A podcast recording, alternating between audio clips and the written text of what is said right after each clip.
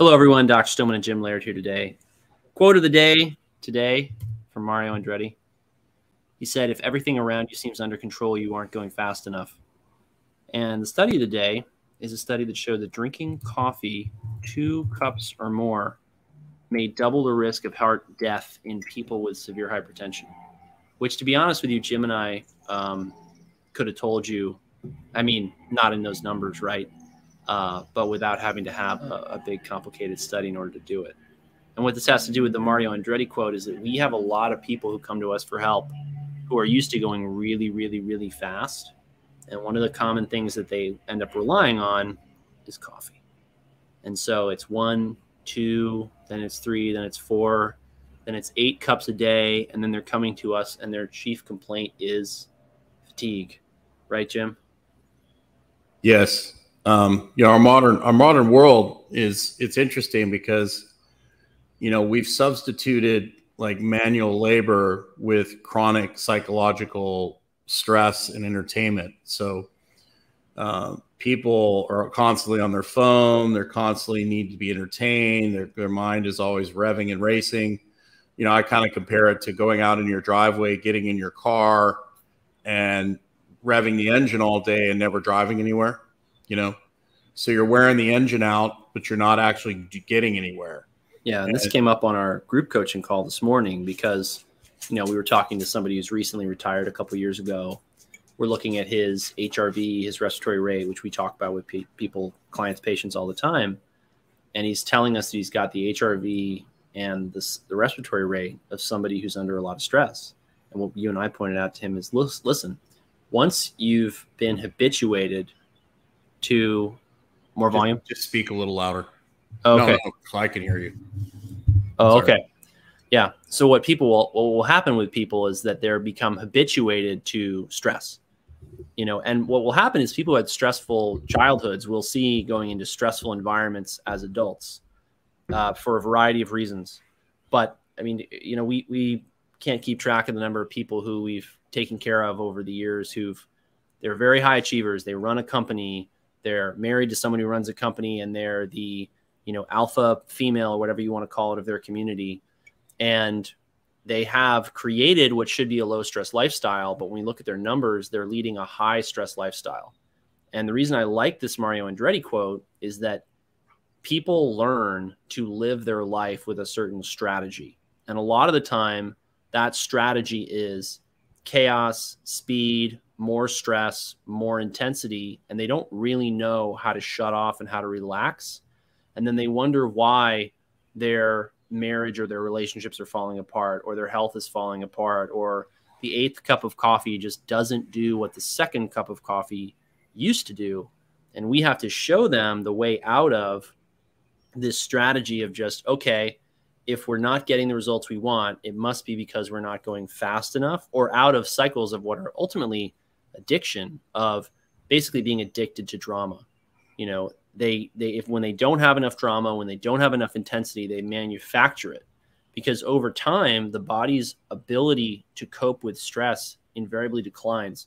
We can prop it up with hormones, chemicals, neurotransmitters, nutrients, biohacks, whatever you want. But ultimately what we see everyone running into is the ultimate wall of aging, where they just can't do enough performance enhancing drugs to get back to what they were able to compensate for or deal with when they were younger. And they have to navigate this period of life where sometimes they have to learn how to be a very different way in order to feel well, function well, and have a good quality of life. Yeah. And it comes down to balance, and we're all for working hard. Like, you know, working hard is very important, right? But our culture is kind of, forgotten about the, you know, get out into nature, reset, recharge, be comfortable with silence. You know, most people in today's modern world never spend any time sitting quietly, just in silence.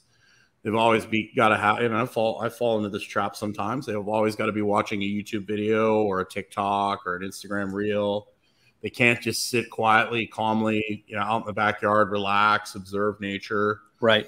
It's always got to be, you know, I worked with a lot of special forces guys when I was younger and did high-end security. And these guys would be really awkward when things were quiet and peaceful. And then all of a sudden, all hell would break loose. There'd be various things happening and various things like bullets and explosions. Yeah. I mean, there'd be crazy stuff happening, and or there'd be a threat of some kind. And all of a sudden they're asking me, like, how's your family doing? And they're having like a normal conversation because they've gotten so used to being under chronic stress. And that's why a lot of soldiers have a hard time coming back into normal life, because they don't have that chronic stress that they've gotten used to. And a lot of the people that have the type A personality that we seem to attract over the years is like, if they're not getting results, they are obviously, they think they need to do more work, because more work equals results. And sometimes when it comes to the human being, doing more actually is worse, you know? So you got to determine, like, okay, is it time to rest? Is it time to push?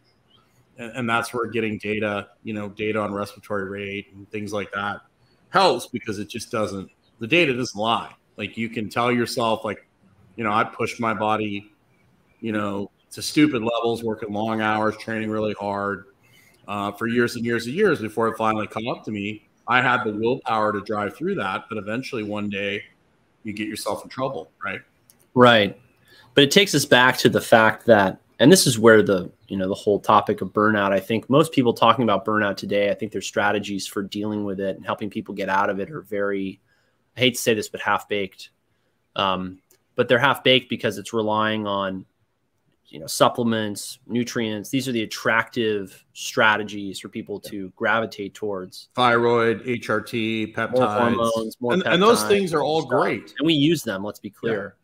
But you also have to have some lifestyle change, or else you're just going to enable that person to, instead of crashing their car at 55 miles an hour, they crash their car at 95 miles an hour. Right? Yeah, and on top of that, there has to be an appreciation for what should and what are healthy, normal levels of stress. You know, how many people come out of childhood, teenage years, stressful situations, high pressure environments, families, whatever. And that's normal. Then in their working environment, they actually gravitate towards that. They seek out those positions. But as I was saying before, then they get into their 30s, their 40s, their 50s. Their biology is breaking down. They're not able to deal with that anymore. And then they need to really reassess if they're going to live a healthy, you know, long life. How are they going to change their relationship with stress? And what's funny about Mario's quote is that he's talking about, you know, this situation where you need to go faster, you need to feel like things are not under control, but that's a very, very, very small proportion of his day. Just like for, you know, a fighter, MMA fighter, prize fighter, boxer, whatever, a relatively small proportion of their day is getting punched and, you know, beaten up in the ring.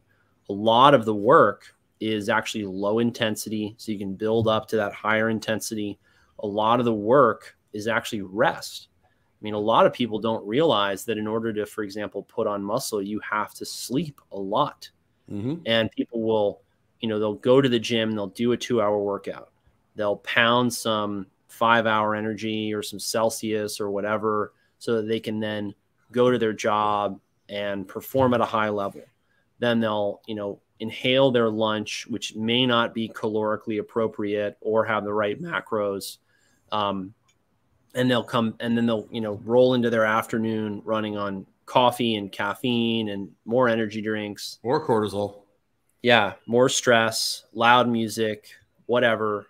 And then they'll roll into the end of the day and maybe go out and have some drinks with some friends or have a, you know, social outing or engagement. And then they wonder why they can't function after months and years of doing that. Same thing happens with parents. I mean, how many women do we have to say, look, you got to put the oxygen mask on yourself first. It's great that your kids are doing well in school. It's great that they're doing well in sports. It's wonderful that they're high achievers, just like you and just like your husband. But you're asking me why you can't lose weight, and you're only eating 1,000 calories a day, and your body thinks you're in a starvation situation. So it's trying to be hyper efficient. And you're not taking time to get outside. You're binge eating and you're doing all that fun stuff. Right, exactly. And so this is why we see people falling into these vicious cycles of burnout. Mm-hmm. And we have to be the ones to say, look, your strategy has to change.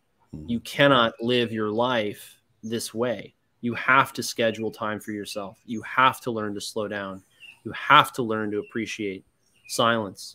You have to do all this stuff if you're going to achieve X, Y, and Z health outcome or health goal. And, you know, this is what I think is, we both think this is missing from a lot of the narrative in health and wellness, which is more like, you know, oh, you need to, you know, buy this extra piece of gear, or you need to take this extra supplement, or you need to buy our workout program, or you just need to do this, that, or the other thing. You need a comprehensive, holistic plan to create a life that's balanced and stable and sustainable, where all your goals are achievable. And you have to also get used to the fact that that means you need to very clearly define those goals, because you can't be all of these things at once.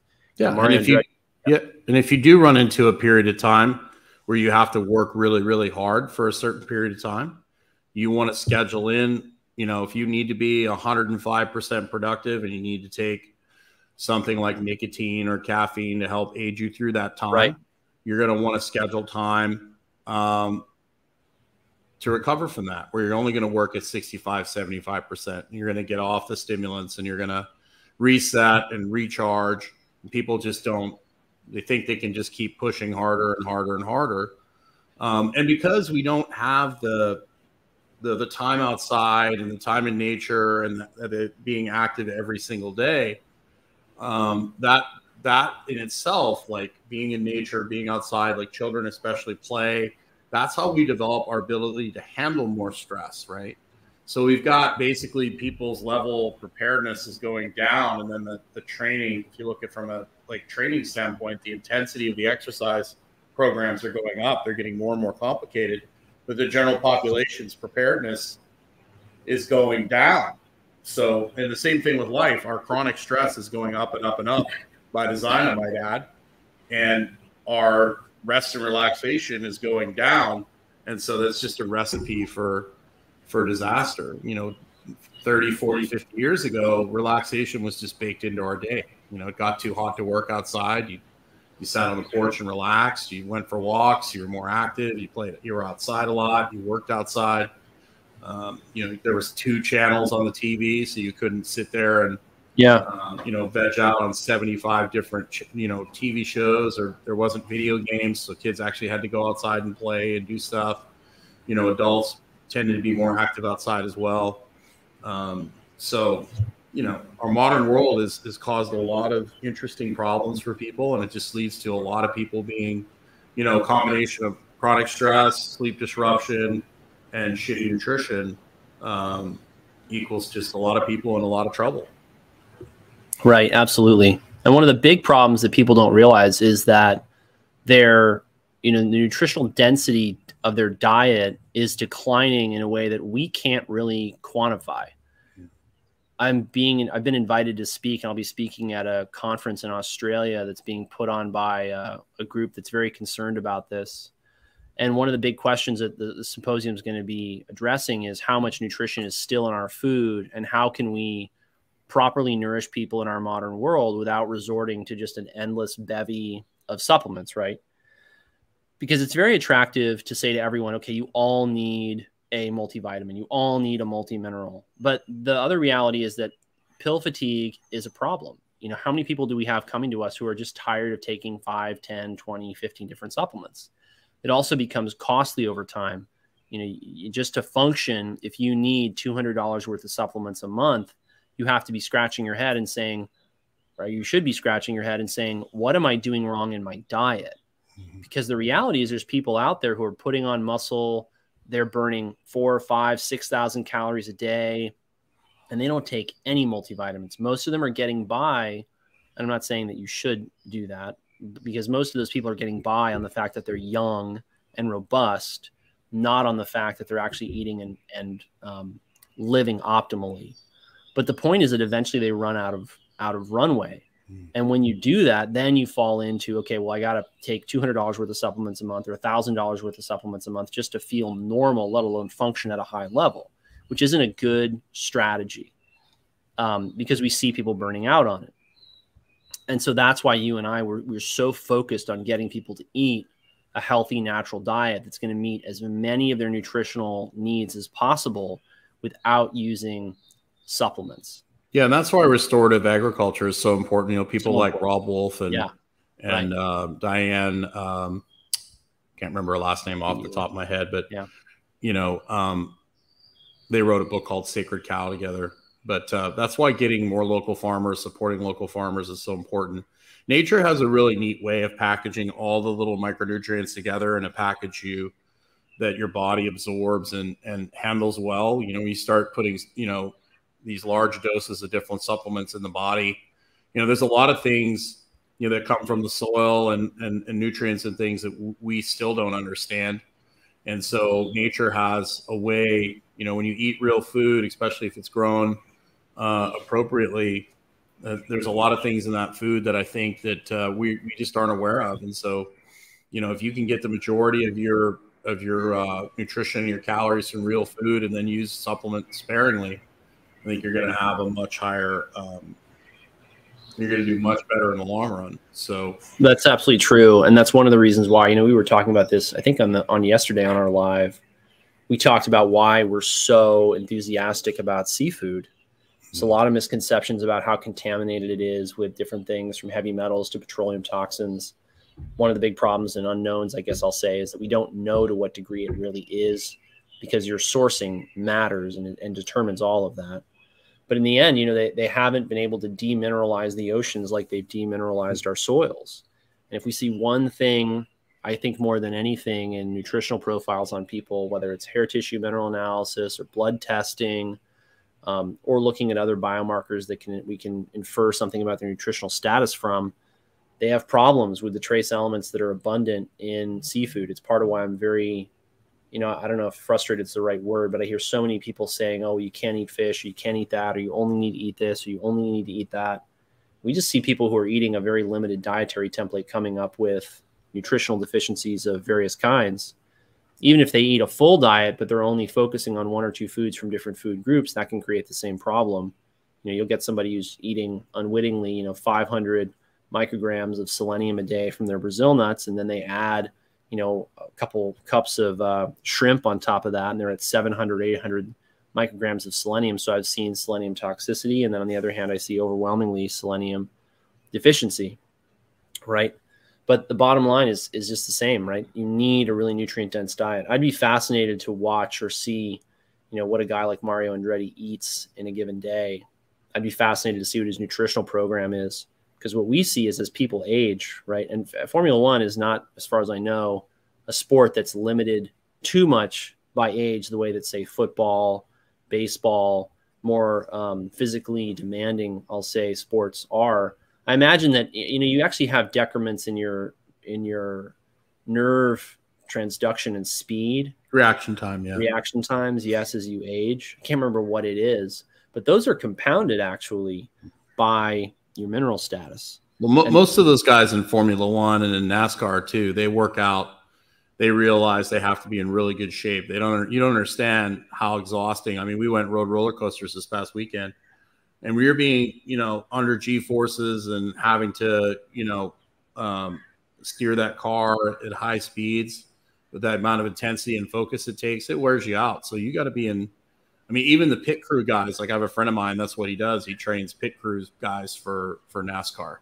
That's funny. You know, those guys got to be in shape too, you know. So yeah, absolutely. They've been, you know, I wouldn't be surprised if, I don't know if they test for PEDs in NASCAR and in Formula One, but I wouldn't be surprised if a lot of people are using them along with, you know, performance enhancing drugs for those of you who are not hip to the PED lingo. You which? I was just defining PED, performance-enhancing drug. Right. Yeah. Yeah. I wouldn't be surprised if – well, I mean, heck, they've caught people with PEDs in golf, so. Well, that's the crazy thing about performance-enhancing drugs is that they have such a ubiquitous effect on your system, from reaction times to strength to coordination, right? But the problem with so many of them is that they're addictive, highly addictive. Right. You know, we've talked about this. You know, you talk about when you are on high levels of testosterone, you describe it as being like Superman, and it's really hard to go back to being a normal human being after you've felt like Superman for year after year after year, let alone looking like Superman. And that appearance part is actually so important. And I think hard for people to wrap their minds around how much their reality is shaped by how they appear. They naturally gravitate towards things that are cosmetically enhancing or appealing. You know, the boob job, the butt lift, the butt implants. But the the reality is that, you know, so many of those strategies that people are using, fillers, lifts, implants, there's such a, they don't really look good, number one. Number two, they're a shortcut that has a lot of consequences in the end, which is, it goes back to the finding we talked about, or that I kicked things off with, of using more and more cups of coffee can lead to an earlier age of death, increases your risk of cardiac death.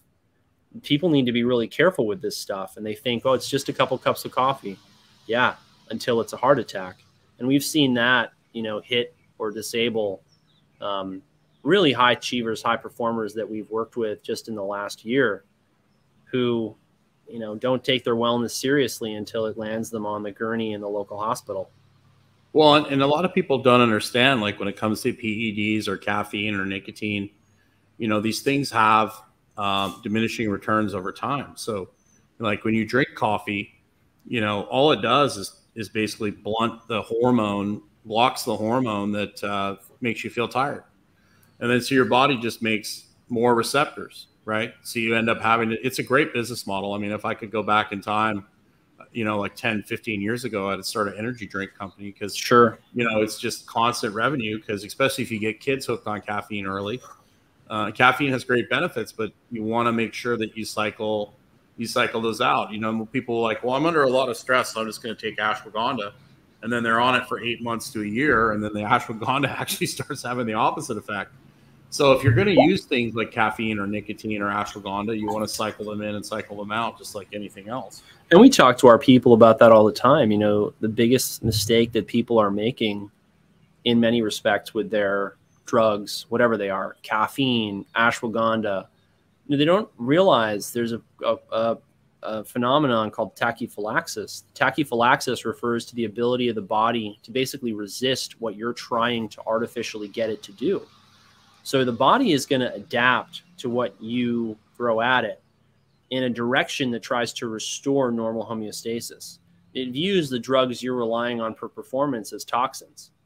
And so all of a sudden you're needing that 8th cup of coffee.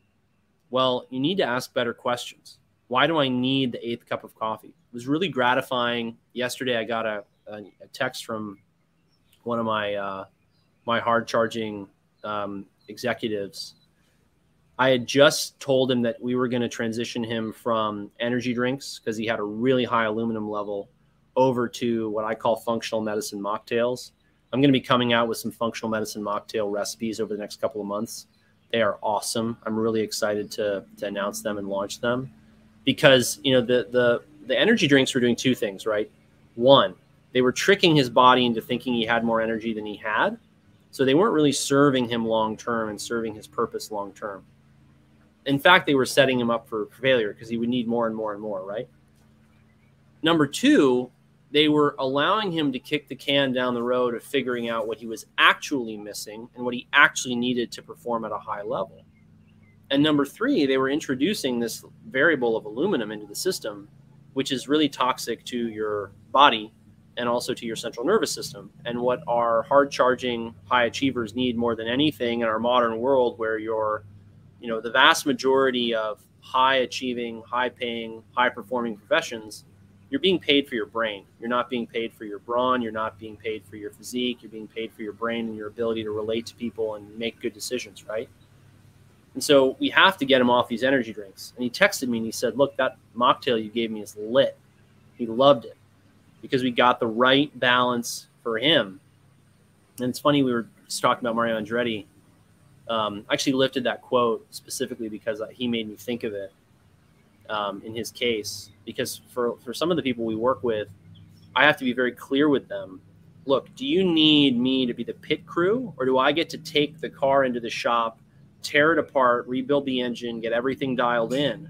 What do you need from me right now? Because we do have people who come to work with us who can barely get on the phone with us for 15 to 20 minutes to 30 minutes. And then we have other people who want to talk to us for hours a month and get everything dialed in and just right. and we have different services for those people because, you know, we just can't fit all of them into the same service category, or we'd get overwhelmed and overworked. So we have a lot of different options for people to work with us. You can see those in the link tree, which is in the link below this episode. If you're checking out my social media or on Instagram or Facebook or wherever, it should be in the link below or in my bio. So Jim, any closing thoughts on this topic? Yeah. I mean, it's just kind of like, you know, like I have to steal the phrase from Paul Cech. You got to work out, you got to work in so you can work out. It's absolutely. Just like, you're not the government. You just can't print more money. Right. It's like even printing money is just it's a failed strategy. Yeah. So, you know, you got to pay that credit card bill off eventually. You're going to pay big time. Right. So, you know, the same goes for your body and your life. You want to push hard. You got to rest hard, you know, so, and you got to do the things that are needed to prepare your body for that stress. And you got to cycle intensities as well. Absolutely. You know, like, yeah. That's why professional athletes have an off season, right? They can't compete at a competition level year round, or they would. We have coming up this weekend, we're actually speaking, is it on the 19th? 19th. We're speaking at Anarcopoco. Yeah. If you're freedom minded and freedom loving and care about healthcare freedom and the choice of you to take control of your own healthcare, we're speaking at Anarcopoco. There's a link in my link tree to register for that. It's called the Nonconformist Series, yes. And our talk is going to be airing on the 20th, yep. And there will be a roundtable discussion after that. So, yeah. Yeah, and it's totally free. You can sign up for that. Yep. And then there's various things, like he said, in our link trees for different programs and courses that we have, so how we can help you. And yeah, it's a beautiful day here in Florida. And we have a weight loss webinar coming up at the end of the month, too, that we encourage people to check out. And that will be in our bios. It'll be we did 5 biggest mistakes we see in weight loss. If you click on that, that'll get you to a free video that we put out that'll allow you to register for the webinar. That's at the end of the month, and we're actually giving away a sauna space photon, and we're actually giving away one of our coaching courses as part of it. So if you sign up and watch the free video, you'll be entered in for that draw. That's right. If you enjoyed this, we hope you'll like, share, comment, subscribe, all that good stuff. Yes. Opt into the newsletter through the link in my bio. As always, thanks everyone for joining us, for listening. Jim, thanks for being here. Everyone have a great day. Have a good day, guys. Get outside. It's good for you.